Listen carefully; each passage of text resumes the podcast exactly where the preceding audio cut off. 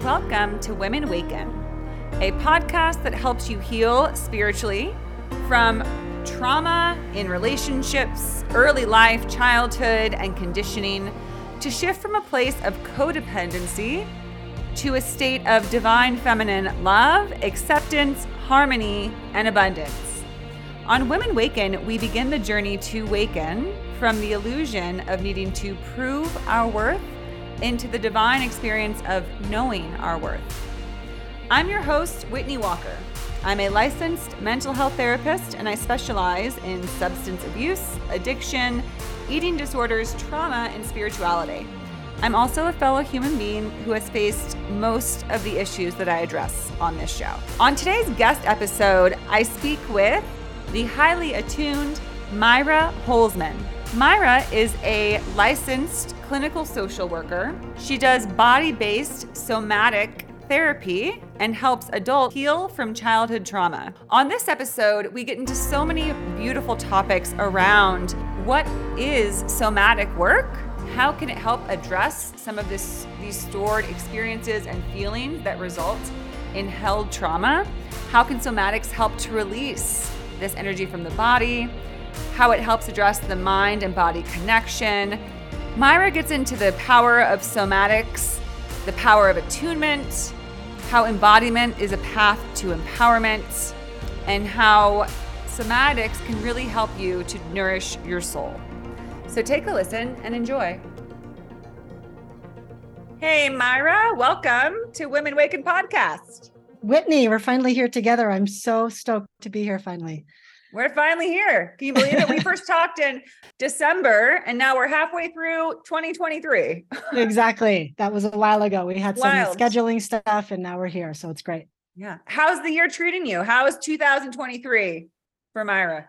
Uh overall good. It's also been a really uh steep learning curve business wise, which is also part of my personal growth, just a lot of roller coasters, a lot more stress that I've experienced um, you know, which stress, at least for me, is a great opportunity to pay attention to what lessons I'm supposed to be learning, um, because that's kind of how growth goes. I'm sure you can relate. Growth isn't like this, generally speaking, this easy, soft path. It can be really kind of rough and tumble and very roller coastery. So that's that's been my 2023, and overall things are really good, and I'm feeling super hopeful about the rest of the year and moving forward. Fantastic. Fantastic. Yeah. Uh, word on the street and with the cosmic community is that the second half is going to be good. It's going to be, you know, it's it's going to be more that sunshine, you know, having your rewards come through, reaping the harvest. Because I, I agree, the first six months have been um, or well, we're in June, so it's only been really been five months, but it's five it's been like, whoa, what just happened? yeah, that's what it feels like around here too. So I feel even better now that you've told me that the second half of the year maybe will be a little bit more easeful and a little more flowing. Yes, that's yeah. it. So anyone listening, you can look forward to a, a good remainder of the year. So Maira, you mentioned that it's often the more challenging time. I would call it the grit. The grit is what helps you grow, right? It's not yeah. the easy, smooth, happy times yeah. like the rest of this year. It's the first the, this year so far, which is the stuff that really challenges you and makes you go through these adversities. So I would say that this ties in a lot to your work, our work in general. Yeah. We're both therapists, right? You're an LCSW, yep. licensed social worker. So we, we that's what we do. We work with people through the grit. We work with the stuff that sticks with them. That's, that's what right. I think of trauma is it's the grit we've gone through that we'd love to think we can just go through challenges and you know ad- adverse events but sometimes they stay in our emotional body when they're really, they really do. traumatic. So Maira you focus on somatic therapy. Or somatically trained therapist. You help yeah. adults heal from childhood trauma. Could you share a little bit more about that about your work? And i would love for you to just go ahead and give us that basic or thorough definition, if you'd like, of somatics, because I think a lot of people don't quite know what that term means and how it relates to therapeutic work, to healing. Yeah, that sounds good. So let me start there and just sort of define it because what I have seen in the last 10 years is that somatic approaches to healing, especially from trauma, have gotten more and more ground. And what I mean by that is that people are um, specifically looking for somatic therapists. A lot of people have heard of Peter Levine's approach called somatic experiencing, which is something that I'm certified in. So somatics is basically incorporating the body as an ally in the healing process. Most of psychology has been built on changing our thoughts, right? If you think about the early teachers like, um, you know, Freud, um, even later on, like Rogerian therapy, a lot of it had to do with attending to the thought patterns that we have. And so, what somatic therapy is really about is helping clients learn how to listen to their body in a very particular way and for me, in my training, it's also really about paying attention to how that person's, my client's nervous system is speaking to me versus sometimes a narrative that they tell me, because sometimes narratives just kind of get locked in. We have these ideas of who we are based on what's happened to us. And my job in a nutshell is to help open up a client's body as a resource for them to use in order to heal and also to create sustainable and lasting change and healing by working from the bottom up meaning from the body up until the up into the mind versus traditional top down methods like CBT or DBT or ACT which focus a lot on thoughts and managing your thoughts and paying attention to thoughts and then secondarily incorporating the body um, uh, as something to pay attention to. So a lot of somatic therapy, at least the way that I do it, is about nervous system regulation, education, and also helping people to learn, helping people learn how to listen to the nuances of their body so that they can make more informed decisions and more intentional decisions versus decisions that are just made out of habit. Oh yeah. Yeah, yeah absolutely. That makes total sense. And it's so it's very helpful to hear that. Thank you for for breaking it down. And I I do think that it's it's so important to move in this direction. Um, I I primarily focus on CBT as a therapist, but I agree that it's it's to me it's the entry level, right? I'm big on it's very important to speak your truth, but that's just the first step to release that to be heard. I think to speak your truth and be have it be heard and to be witnessed in your experience yes. is a powerful thing. Yet it's not the totality of healing. It's just one level of it, right? It's the Agreed. expressive self where you feel like, oh, that relief. It's cathartic to share, to speak something that you've been holding inside. But then you yes. recognize that it's held at much, many more levels than just that one level of expression. It's also like you said, the body work where it's, it goes deeper in there. And that's, yeah. you know, and that's what really needs to happen for full healing to occur. Yeah. Yeah, definitely. So then in your how did you get into this work of somatics? Did you do it yourself? Did you did you come across it in you know various works of your own that you realized, "Oh wow, this is something that I want to be able to offer?" Yeah, thank you for asking. It's a great question. Um, so I have my, part of my background, and it is one of the big reasons, one of my deep whys as to why I do the work that I do, is that I have uh, I grew up in a house where there was a lot of trauma, a lot of chaos, um, a lot of emotional neglect, and a lot of physical abuse. And so when I got to graduate school and completed my program, one of my best friends and colleagues in that program recommended that I check out um, Peter Levine's somatic experiencing therapy. Um, and not for any other reason except for the fact that she knew that I had these really kind of at times I could have these really outsized responses to things that didn't seem a big deal to anybody. So that was one of my first. It's not like I didn't know what had happened to me, but it's different to know what happened to you and then to understand how what happened to you is is currently impacting your day-to-day life. So back in 2007 I took my first training, it was the beginning one module and from that point on I was I was really hooked um, I'm the kind of person that is deeply embodied and and the way that I talk about it is very earthbound like I'm very grounded and connected to the earth and so the somatic way of doing therapy just made complete sense to me in in on every level um, and then one of the things that I specialize in is working with people who have early trauma. And early trauma is defined as things that go wrong, generally speaking, between the ages of zero and three. And the client base that I work with, our client are 90% of them probably have early trauma. And then when things go wrong in those early years, if things don't get um, attended to or cared for, then it can lead to what's called complex trauma because trauma tends to build upon each other. And um, so one of the approaches that I use that I got trained in as a part of the somatic experiencing pathway was learning how to do something called co-regulating touch, which is about using a, a, this specific form of therapeutic touch to help heal the nervous system from the inside out and the bottom up, so that those basically so that the pattern and experience of safety can get embedded and embodied in that person's nervous system in a very obvious and lived experience so that from that place of having more balance in your nervous system you pretty much have access to most of the things that people want out of life meaningful connections you know a meaningful job or career um, enjoying their lives having goals like having hobbies that kind of thing. So i got into it by taking the somatic experiencing route and then meeting a bunch of practitioners who also applied therapeutic touch to their work with clients yeah. Awesome. Yeah. yeah. And I'm glad you spoke to that because I also have experienced that what you're describing where people told you, you know, this isn't a normal response. This is a there's it seems like there's something in there. And that really is what it's like when we have those wounds, that trauma inside us is it people have called it a charge and I think that that's a appropriate term because one thing that might charge me wouldn't charge somebody else. And it's exactly. important to look at, well, there's a reason why. And I think a really big thing that I always let my clients know and encouraging them is it's no one's fault.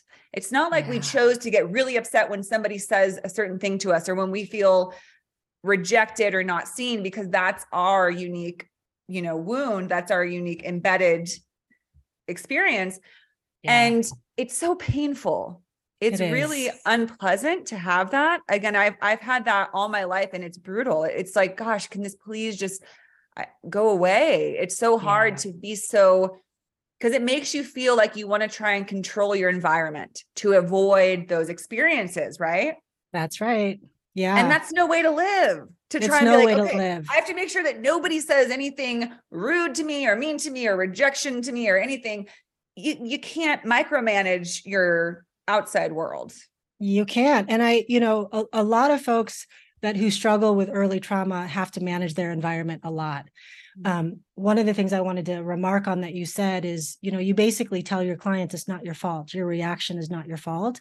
And I feel like that is one of the best gifts that if you're coming in to see a therapist and you want to focus specifically on trauma, it's one of the best gifts that a therapist can give to a client is not just the words of it, but also that psychoeducation around you know things i tell my clients are things like so your response makes a lot of sense to me given what you told me about your background right? So for me i would have these outsized really angry responses to things like people showing up late for dinner right? Because what it did is it sort of like pinged on my abandonment wound and my wound around not feeling important and i'd be like calling up my friends in those early years before i did you know before i did any kind of personal growth work and reading them the riot act and people would be like Maira, we're on our way. And I'm just like, yeah, but that's not good enough. And so there was this part of me that kept this wound, especially in my interpersonal relationships, kept getting hit. And when I finally, you know, decided to go to school, but also see a therapist before I started to go to school, that was one of the first things that she told me was like, all of this makes sense and it's not your fault that you're responding this way and i'm like well obviously it's my fault because i'm the one doing it i'm the one you know being totally unreasonable and i've lost friends as a result and when i got the education around you know the fight flight freeze like my my default response when it comes to threat is fight i will not freeze and i certainly will not run away or back down but if you want to go i'll go and it's one of the things i've had to really work on because i'm super aware that that is a response that was a response necessary for me in my early life to defend against what was happening in my home right because that anger allowed me to not feel vulnerable or powerless or helpless or unworthy and I can look back now and be like, thank goodness, like, thank goodness I can understand that. Because if we can't reduce shame when we're working with our clients, and even when we're doing our own self regulation um, and self compassion practices, it just makes the, the going really hard. It so really I love does. that you said that. Yeah.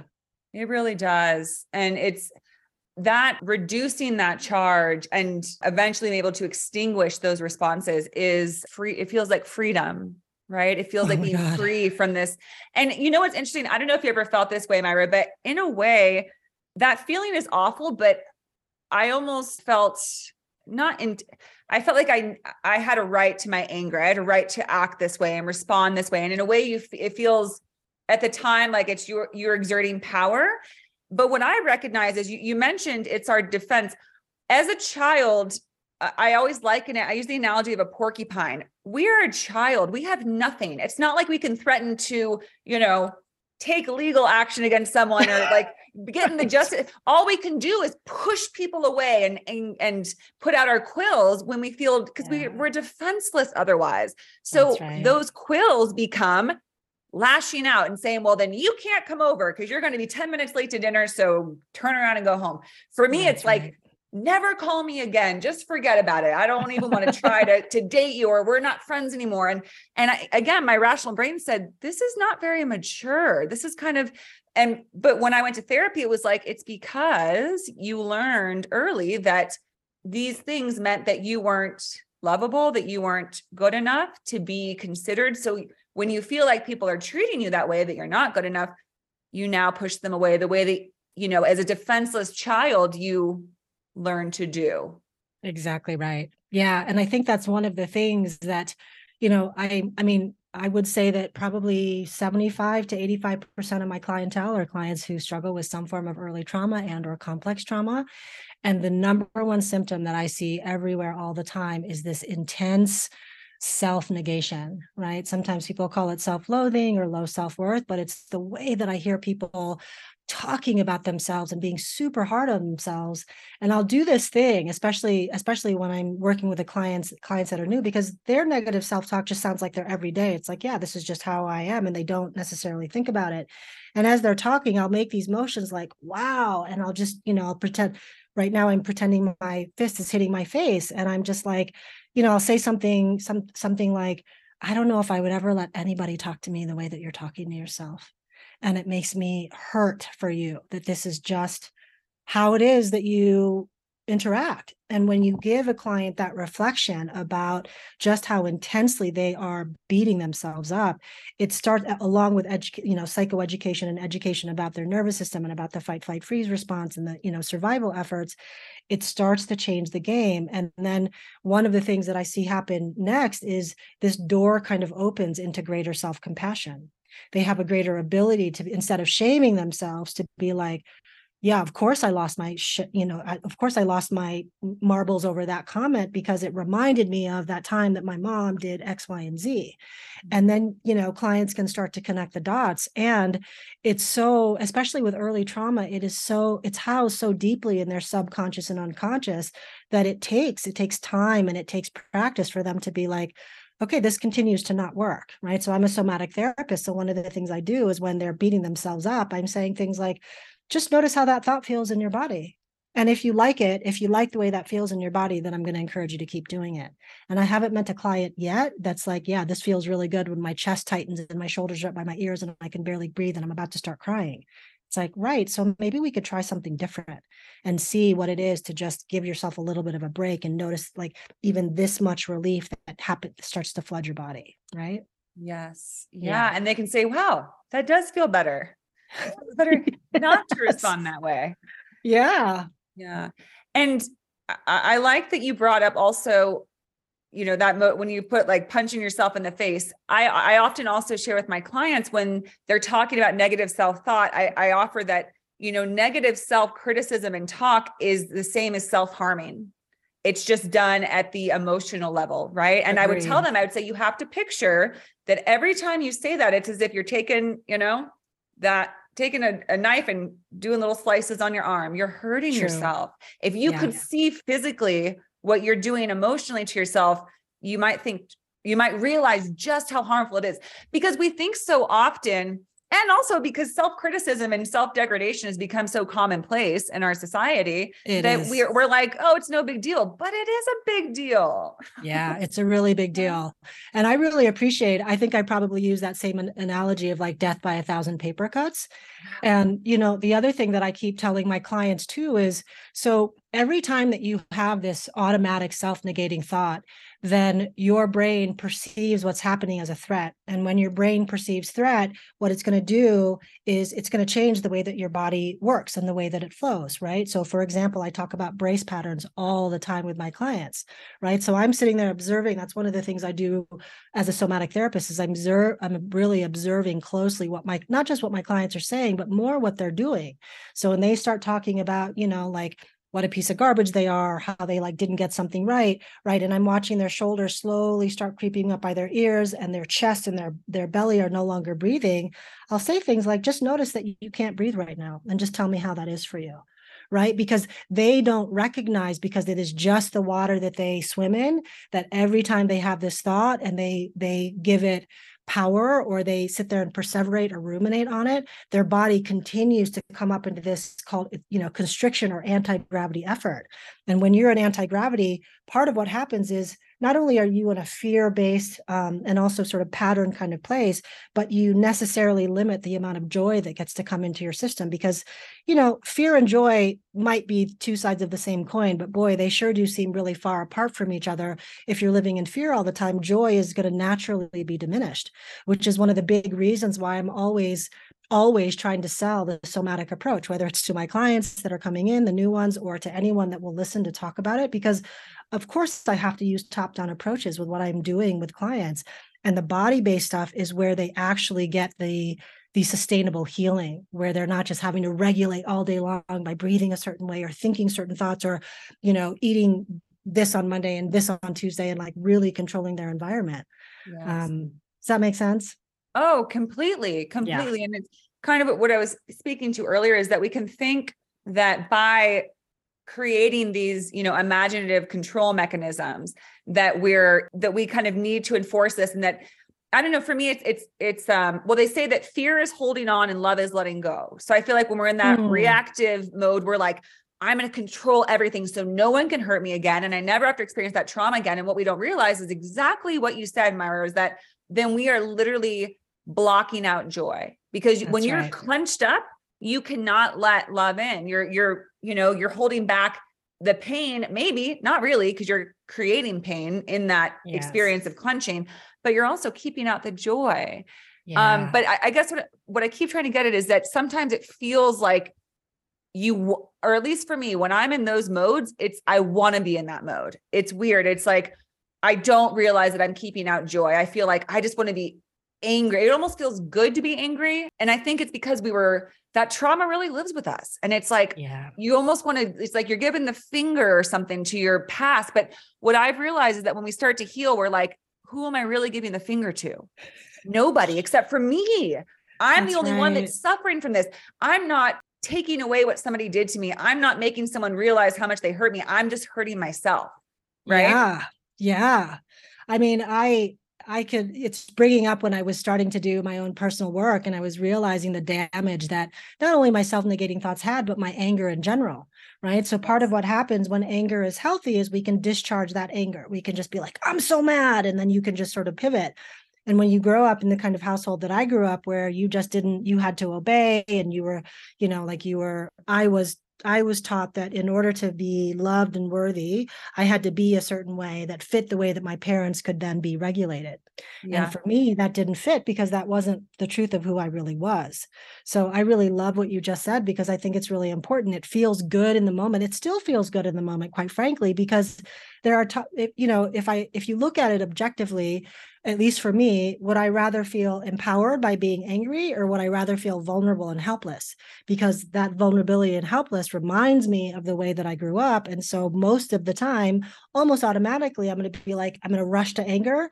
And then because I've done so much work, both top down and bottom up, I'm like, yeah, and you could do this, Maira. Like you could spiral, you could flip someone the finger while you're driving. You could, you know, read the riot act to your kid, and all it's going to do is damage the relationships that most matter to you and teach your body to stay in the same pattern of fight. Absolutely. Yeah. Absolutely. So, Maira, share a little bit about what does your work look like when you start doing somatic work? How are you helping people to release that charge, to release that really embodied feeling of I can't let go of this. I have to keep this shield up. I have to have oh almost it's like this tiger. That's what I was whenever I get in that mode, it's like the tiger's being unleashed and it's like your wrath is coming forward.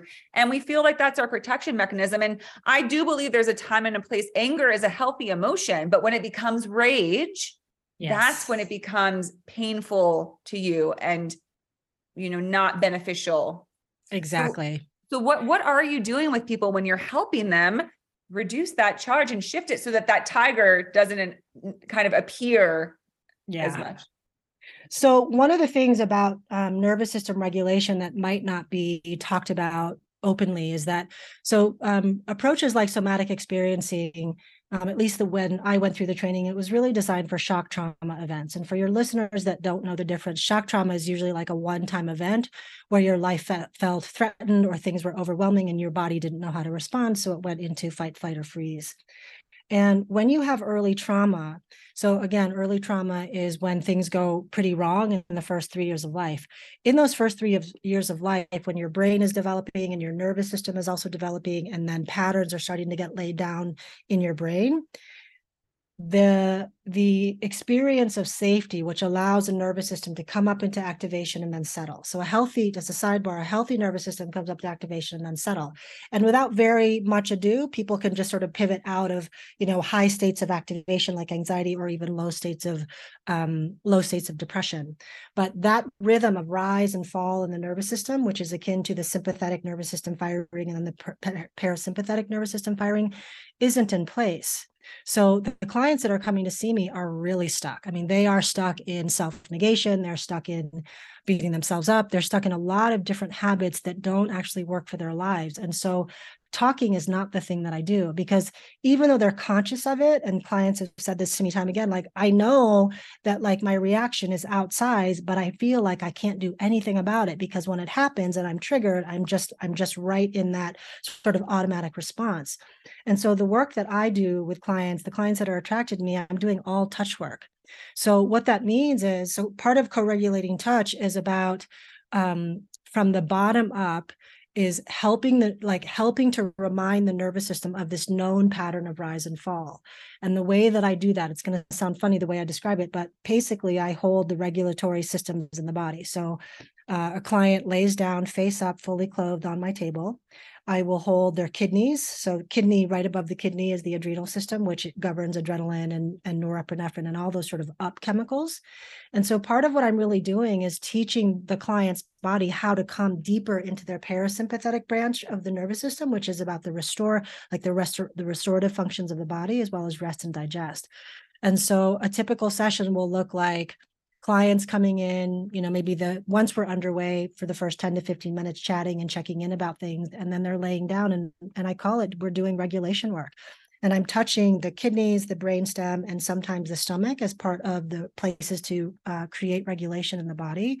And then as we move through time, it's all, I mean, I don't even know how to describe it to you, but it's almost like automat automatically clients have more access to self-compassion they are less reactive in general. They can be more aware of some of their patterns and do something about it. Or if they get into a triggered response, they're in that response um, in a lot less time and they have more of more access to their skill base whether it's somatic grounding skills or affirmations or breathing a certain way or other ways of of regulating um, and a lot of what begins the session is a lot of education about how the nervous system functions so that clients can know, like, okay, where am I on the map? Am I within my window of capacity, meaning my ability to sort of be present and pay attention, or am I way outside of it and I'm triggered and I just sort of have to see if I can ride the wave without making things worse? So there is some talking, but a lot of it is this sort of quiet, connected, safe enough togetherness experience that they can that their bodies can experience on a regular basis that starts to really turn the tide so that for all of the top-down skills I want to give them, they can do it a lot easier. Fantastic. Fantastic. Yeah. That's such beautiful work. And you know, Maira, you also speak to the connection of the mind and body, that they're one. It's all yep. just one, one thing. And that when we're able to integrate the two, then spiritual growth expands. So when yeah. you just described your process of somatic work, I initially I immediately thought about how if you can get that sort of untangled, if you can really start to because you just just it's not when it comes to the body, it isn't, you're no longer cerebral. You're no longer doing cognitive stuff. You're just allowing your body to release and do what it needs without words. That's right. And I've thought of, you know, what a beautiful combination that is with maybe EMDR or brain spotting, where you're also releasing these patterns and associations cognitively that are keeping you stuck and in patterns and in certain beliefs about something that happened. So uh, between the two, that seems like a lot of growth and freedom. Yeah. You know, one of the visuals that I often have, and I was watching you gesture from like your head to your heart or your head to your body. So, you know, my teachers, there's a particular place that we touch into. It's called the, the structure is called the mediastinum. And my teachers, one of my teachers, Kathy Kain, who wrote the book with Stephen Terrell called Nurturing Resilience, um, they talk about this, this structure in your mediastinum, which is basically in your upper chest. And they talk about this structure they say if the soul had a physical apparatus in the body, it would be the mediastinum. And so when I'm doing this work and, and the client's body is doing this work to integrate mind and body, I get this visual of like, okay, heaven can come down now through my mind and earth can come up through my body. And right in the center is where my heart space is and where my soul can come into alignment. So at all times, what I'm really trying to do is just to get both of those two talking at the same time. And what I have found for me, and other people have lots of different experiences, but I seem to have greater access to to spirit, to God, to source, whatever word that you use, when I am more regulated. And it feels like a relationship versus, for example, me praying to God and, and praying for it to win the lottery or something like that. There's just a sort of back and forth. And when, at least for me, when I can be operating mostly from my spiritual or my soul centered self, everything is better. And I've noticed, especially like in the work that I do with clients, there's a way that you know and i don't know how to i don't know how to talk about this because i don't talk about this very often so i'm really appreciating having this conversation with you but there is something really powerful as a clinician to be really soul centered and in alignment with um, your version of spirituality or religion because that lends itself to healing right? Like i think about spirit like one of the ways i think about myself is i'm a light bearer. So if i'm someone that's bringing light to the world and supporting the world and and you know moving towards more light versus more dark darkness then the more regulated i am the more capacity i have to bring a fuller experience not just the healing experience but also a restoration of some kind of connection to something greater for that person to be able to rest into as a source of comfort and safety and belonging, even though it might not be happening on the earthly plane. Absolutely. Absolutely. Yeah. I'm glad that you're speaking to that because it is, they say the truth will set you free. Yeah. And that's true on so many levels, um, based on what we've talked about already. When we see the truth of our trauma, it sets us free. It was never yeah. our fault. We didn't do anything wrong. Yeah. We re- re- relook at it, release the truth.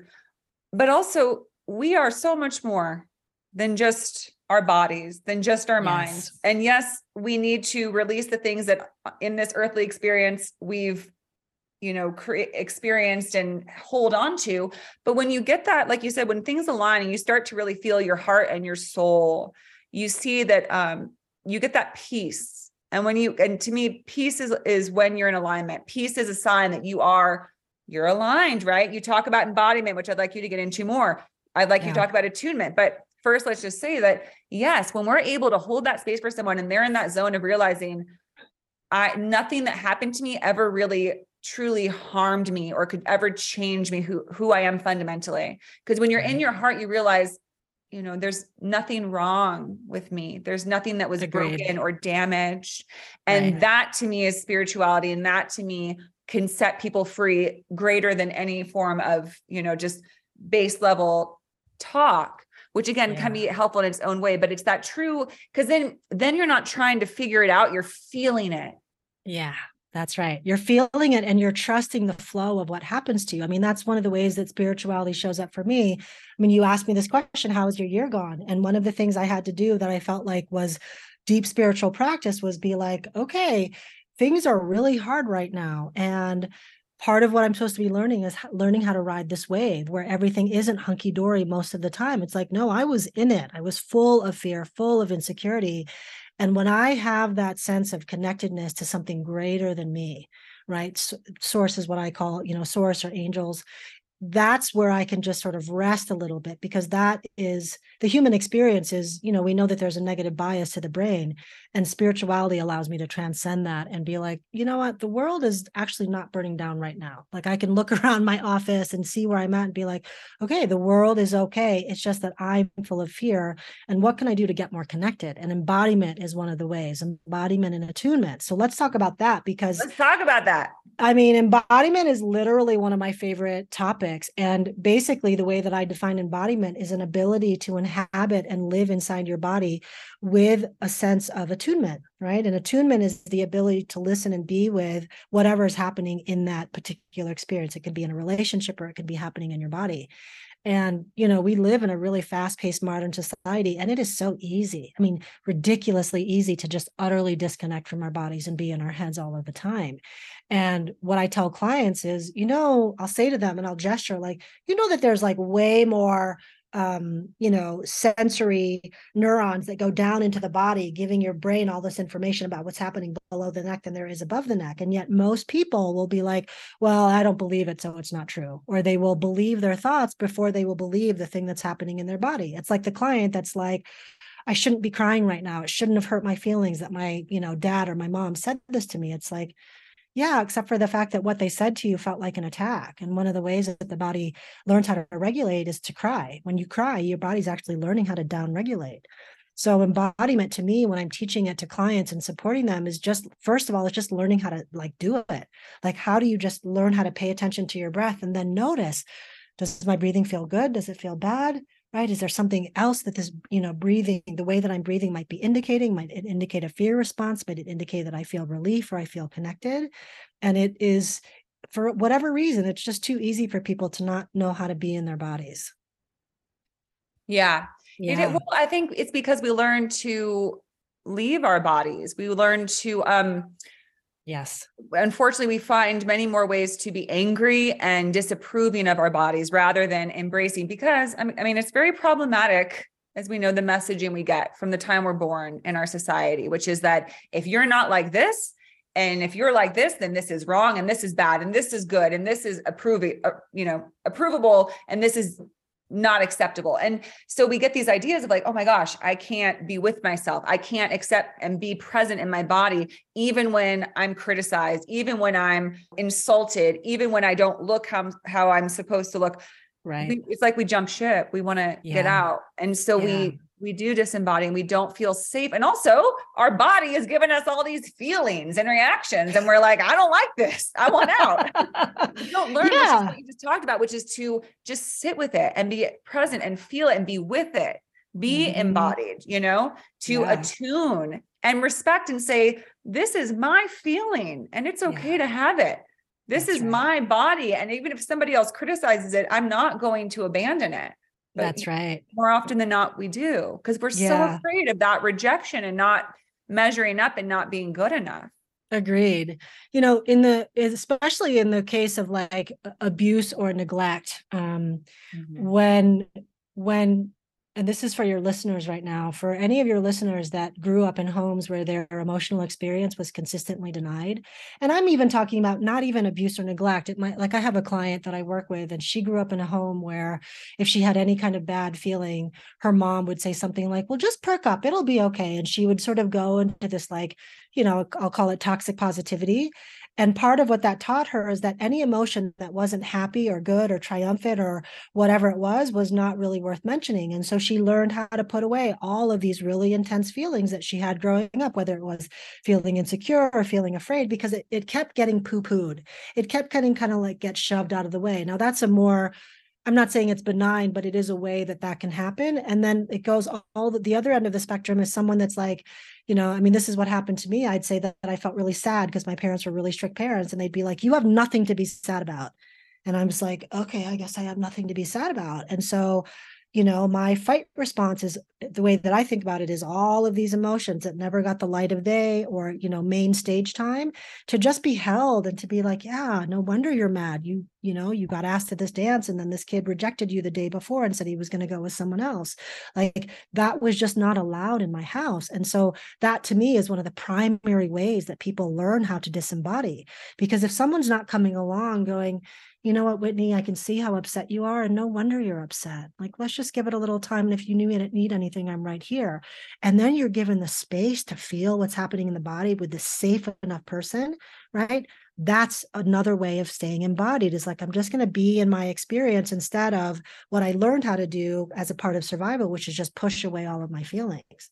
So if I, I loved your example because i think that's probably the biggest way that people get disembodied is someone in their environment in their early life consistently denying their emotional experience as important or as true or valid.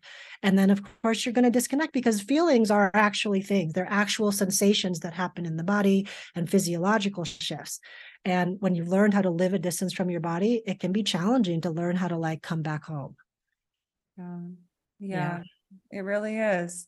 It really is. And also put it out there in terms of having compassion for ourselves. I think that experience of not feeling that that our emotional experiences are seen or recognized or allowed for um, we can almost become um, sort of hyper um, aware of our and i think some people confuse that with selfishness right? Like you're like oh my gosh like I, it's like we can't we don't know how to handle an emotional experience because we're so used to not being seen that we feel like we need to hyper attend to it if that makes sense yes it does right? make a lot of sense. Where it's like oh like the world stops when you're like oh my gosh i'm so upset and people are like what's your deal? And again it's what we talked about earlier it's nobody's fault. Nobody chose to be this way but when you feel like nobody gave a damn that you were hurting and that you were expressing emotion you are you basically are reduced to that same age even if you're an adult having that feeling and Agreed. that is another thing that happens for us is that we'll be like why do i feel like i'm a child when this or that happens and it's because you are in that moment you basically are yes. a child yes that's right. And the way I love that you said that because one of the things that I talk about with with my clients consistently is all of the unmet needs that went unmet in your childhood growing up, right? So if your emotions were never validated or made important, that is a deep unmet need. So when you get triggered, when you're talking to your spouse and they're just sort of waving you away or not really listening, and you're like, why are you not listening to me? This is really important. I need you to attend to this. It's that young self that's going, please make me important. Please just pay attention because I'm really trying to tell you something that actually I need your help with because I can't figure it out on my own. And what's true about little kids, I mean, honestly, I feel like this is also true for a lot of adults, but little kids from the ages of zero to 10 have little to no capacity to self soothe. They require an attuned, loving, safe enough other, whether it's their parents or their grandparents or their mom's best friend or whoever, to show up and be like, okay, sweetheart, I'm right here with you in this. And that to me, I think is the phrase of attunement. It's not about trying to fix someone or rescue them from their experience. It's like, you know, I don't know what to do right now, but I'm going to stay here with you in it so that you don't feel so afraid, so that you don't feel so insecure, you go into beating yourself up and attunement misattunement is another sort of larger umbrella of the ways that i think that we as a society learn how to move away from our bodies and stay disembodied. Because so many interactions kind of like death by a thousand paper cuts are so deeply misattuned right? Like I can say early in my marriage, I might say something to my husband, like, you know, I just really need you to listen. And he'll be like, he'll take that as like a rejection, or he'll go, he used to go into this shame spiral. And it's like, no, this isn't about you. This is about me. And I'm asking you to show up for this unmet need that has gone unmet for so long in my life. Right. And so, yeah, attunement, disembodiment, I think misattunement leading to disembodiment is big. It is. And I think that yeah. most people experience that constantly in their life. Yes. And interesting to think that we're speaking from the lens of, of as a therapist, and we're also speaking to those who are attuned to this kind of talk. But the majority of the population, I would say, are not. They don't even know where they wouldn't even know that this kind of talk exists. So they Agreed. spend their whole life reactive and disembodied and out of attunement and can't even imagine that there's a way they don't even have a name for it. So how no. could they even recognize that there's a different way to experience life? Which, and here's the main thing is that because it makes for a better life, better quality of life exactly. when you're able to say, I don't have to feel like shit all the time and reactive and dissatisfied and sensitive, that you can attend to these. People think that that's just the way that life is. You feel People bad about yourself, that. you feel mm-hmm. uncomfortable, you feel very reactive, you can't handle certain things it's all a part it's a gift really of the soul to grow to Yeah. it's the soul's growth to say maybe there's a maybe this is happening for a reason maybe it wasn't my fault maybe i can change this maybe i can shift this maybe i can work with this and have a higher experience right Yeah. yeah, Yeah. have I more mean, peace I mean, everything you just said breaks my heart because I know it to be true, right? Like, so, I mean, you just walk around in your day to day, and at least for me, and I know that I'm making up stories and possibly judging, but it's like, you know, we just, if we're not offered a different way of doing a thing, if we don't have any idea that there are books out there that, or that there are people that, you know, this is, this is just a brief example, but, you know, when I cancel on my friends to do something, nearly 100% of the time they're like yeah take good care of yourself. Like obviously you're canceling because you need to take good care.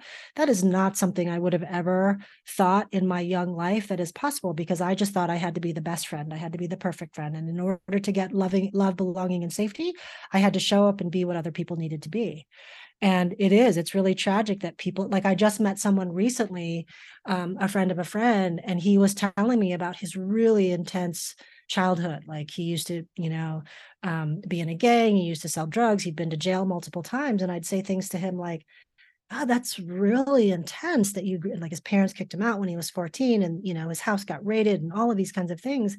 And he's like yeah i know i have a lot of trauma i just don't know what to do about it. And i was like that's the problem like people don't know where to turn and so they just they just learn to live with it right? They just learn to brace all of the time or accept this thing that is totally unacceptable whether it's relationships or being treated poorly at work and i mean this is the reason why i love doing what i'm doing. I mean i wish that i could like work myself out of a job but unfortunately that's not what's going to happen in this lifetime because there's just so much trauma and misattunement everywhere absolutely but guess what i believe that conversations like this and work like yours is what will begin to change turn the tides because I believe that there will come a day where this will be commonplace to recognize our minds, our bodies, our spirit, our heart are all connected. So when one thing affects us physically, we have to acknowledge how it's impacting us mentally and That's emotionally, right? And we can say this and we're we can say this is not normal.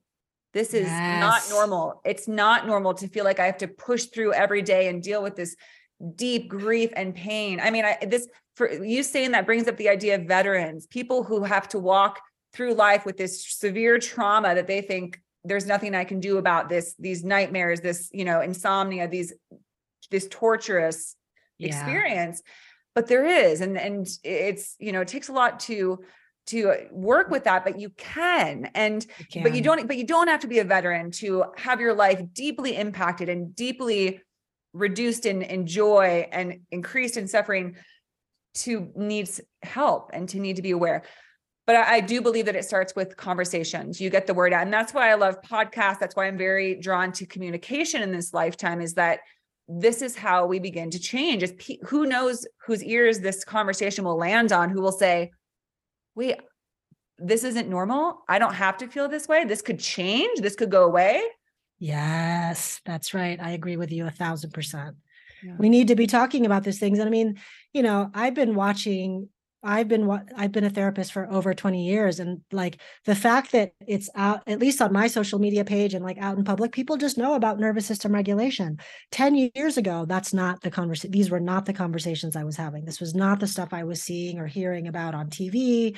You know, social media was a totally different you know animal back 10 years ago but you're right we do need to have these conversations and we need to normalize we need to normalize that there's no normal in some ways right? Like Gabor Maté just wrote that book the myth of normal and i've read probably you know not not very much of it but i just love the idea because even though I do believe that what's not normal is to be carrying around this heavy burden and all these torturous experiences, it's also really helpful that he, this guy, is talking about it because, you know, normal it has to, at least for me in the way that I work with clients, normal has to be defined by what you want to be normal. If what you want to be normal is to be beating yourself up all the time and feeling insecure and feeling exhausted at the end of your days that you don't want to go do anything joyful, well, then you can do that. But if you want something different, there are so many ways to heal it is incredible so that's one of the things i'm really excited about in the healing field is there's lots of different modalities in which to get all kinds of support Yes. Yeah. Yes. And it's growing and growing. It's so beautiful. It's now becoming like this buffet of okay, like this doesn't resonate with me, but this could work for me. And I can't really relate to this, but that sounds good. And it's great. Exactly. We need as many different means of healing trauma as there is trauma, which is there is a million forms of trauma. So there needs so much as many offerings as possible. And I see that only increasing and being more accessible and more broadly spoken about and offered. So agreed. We're, on, we're on a great path. Yes. So Maira, what are you speak of nourishment a lot? You talk about that work, the nur- nurturing resilience, and also you talk about nourishing the soul. I think it's a great first step. And maybe you could offer some of the listeners what can they do? Let's say they hear this and they think, wow, I would really love to be able to embody more and feel more attuned and feel more peace. But just in a moment, like how do you offer people to nourish themselves? Yeah. So one of the things I do with pretty much every new client, and then it's something that we stick through throughout our time together, is I will invite them to look for one experience of, in their day that was good enough. And by good enough, I really mean good enough. It doesn't have to be like this perfect sunset or, you know, my husband made me the most romantic dinner ever. It can be like, when was a moment you maybe felt a little bit less anxious or you felt like you could breathe a little bit better? And all I want you to do is I want you to remember that moment. And as you remember it, I want you to also then send your attention south into your body and notice how your body might be starting to shift particularly looking for things like feeling less constricted and more flowing, feeling a sense of softening or relaxation downward, a sense of um, a good feeling of like heaviness or lightness. So, one way, and this, this to me is like one of the uh, more simple ways to come into the body. So, generally speaking, if I ask a client to tell me how they're doing or what's happening in their body, I'm going to get a negative report. I'm going to be like, oh, my neck is really sore and I couldn't sleep. And so I'm, you know, like my back is in pain. But if I say to them, yeah, like what's one good thing that happened to you since I saw you last session? And I'll be like, oh, yeah, I had this really good work meeting, blah, blah, blah, blah, blah. And then I'll say, so do you notice anything happening in your body when you talk about that? and the, if they can't if they don't if they don't know how to track if they can't figure it out i'll be like well i noticed that as you're talking you were smiling and I also noticed that you sat back in your seat and your shoulders went down and you put your feet up on the ottoman. So, since that's happening right now, just notice if any part of your experience in this moment feels pretty good. And then they'll go inside and they'll be like, yeah, it's really nice to put my feet up. My legs are really relaxed. And the minute that they can identify one good feeling sensation or experience in the body, then we're off and running. Because that's the hard part about trauma is you know, for people who have experienced trauma of any sort, you ask them to go in their body and they're like, no, thanks, I don't want to. Because when I go in there, it's either going to feel bad or it's going to feel out of damn control. So I don't even go there in the beginning. I'm not even talking about their trauma. I'm just like literally teaching them how to come into their body through something pleasant enough or good feeling enough. And then once they know how to do that, we can start to get into the harder work where they have to actually learn how to tolerate some of those really uncomfortable and sometimes terrifying sensations and physiological shifts in the body. So that's how I would start is like, what's one good enough experience that when you remember that experience happening, you then notice what happens in the body and then you can identify, like, wow, I can suddenly breathe easier. That's new and different. Right. Because what we're really doing is we're creating a new neural pathway for their orientation to come into their body through what's right versus what's wrong. Yes. Yes. Yes so beautiful. Thank you so much, Maira, for that. That what a fantastic thing for people to hear. Absolutely. A, a great for asking. introduction and, and practice. So Maira, thank you for being on the show. Thank you for this conversation. Uh, it's been brilliant. I haven't really dived into somatics, and it's so important and so pivotal, and and, it's such an amazing tool that we yeah. can use. So, Agreed. thank you so much, Whitney. It's been such a pleasure chatting with you. Thank you for having me on your podcast. Absolutely. All right. Oh, and if people want to find you, if they'd like to learn more about you and your work, where can they find you? Yeah. So if they go to, we have a website called Somatic Therapy Partners.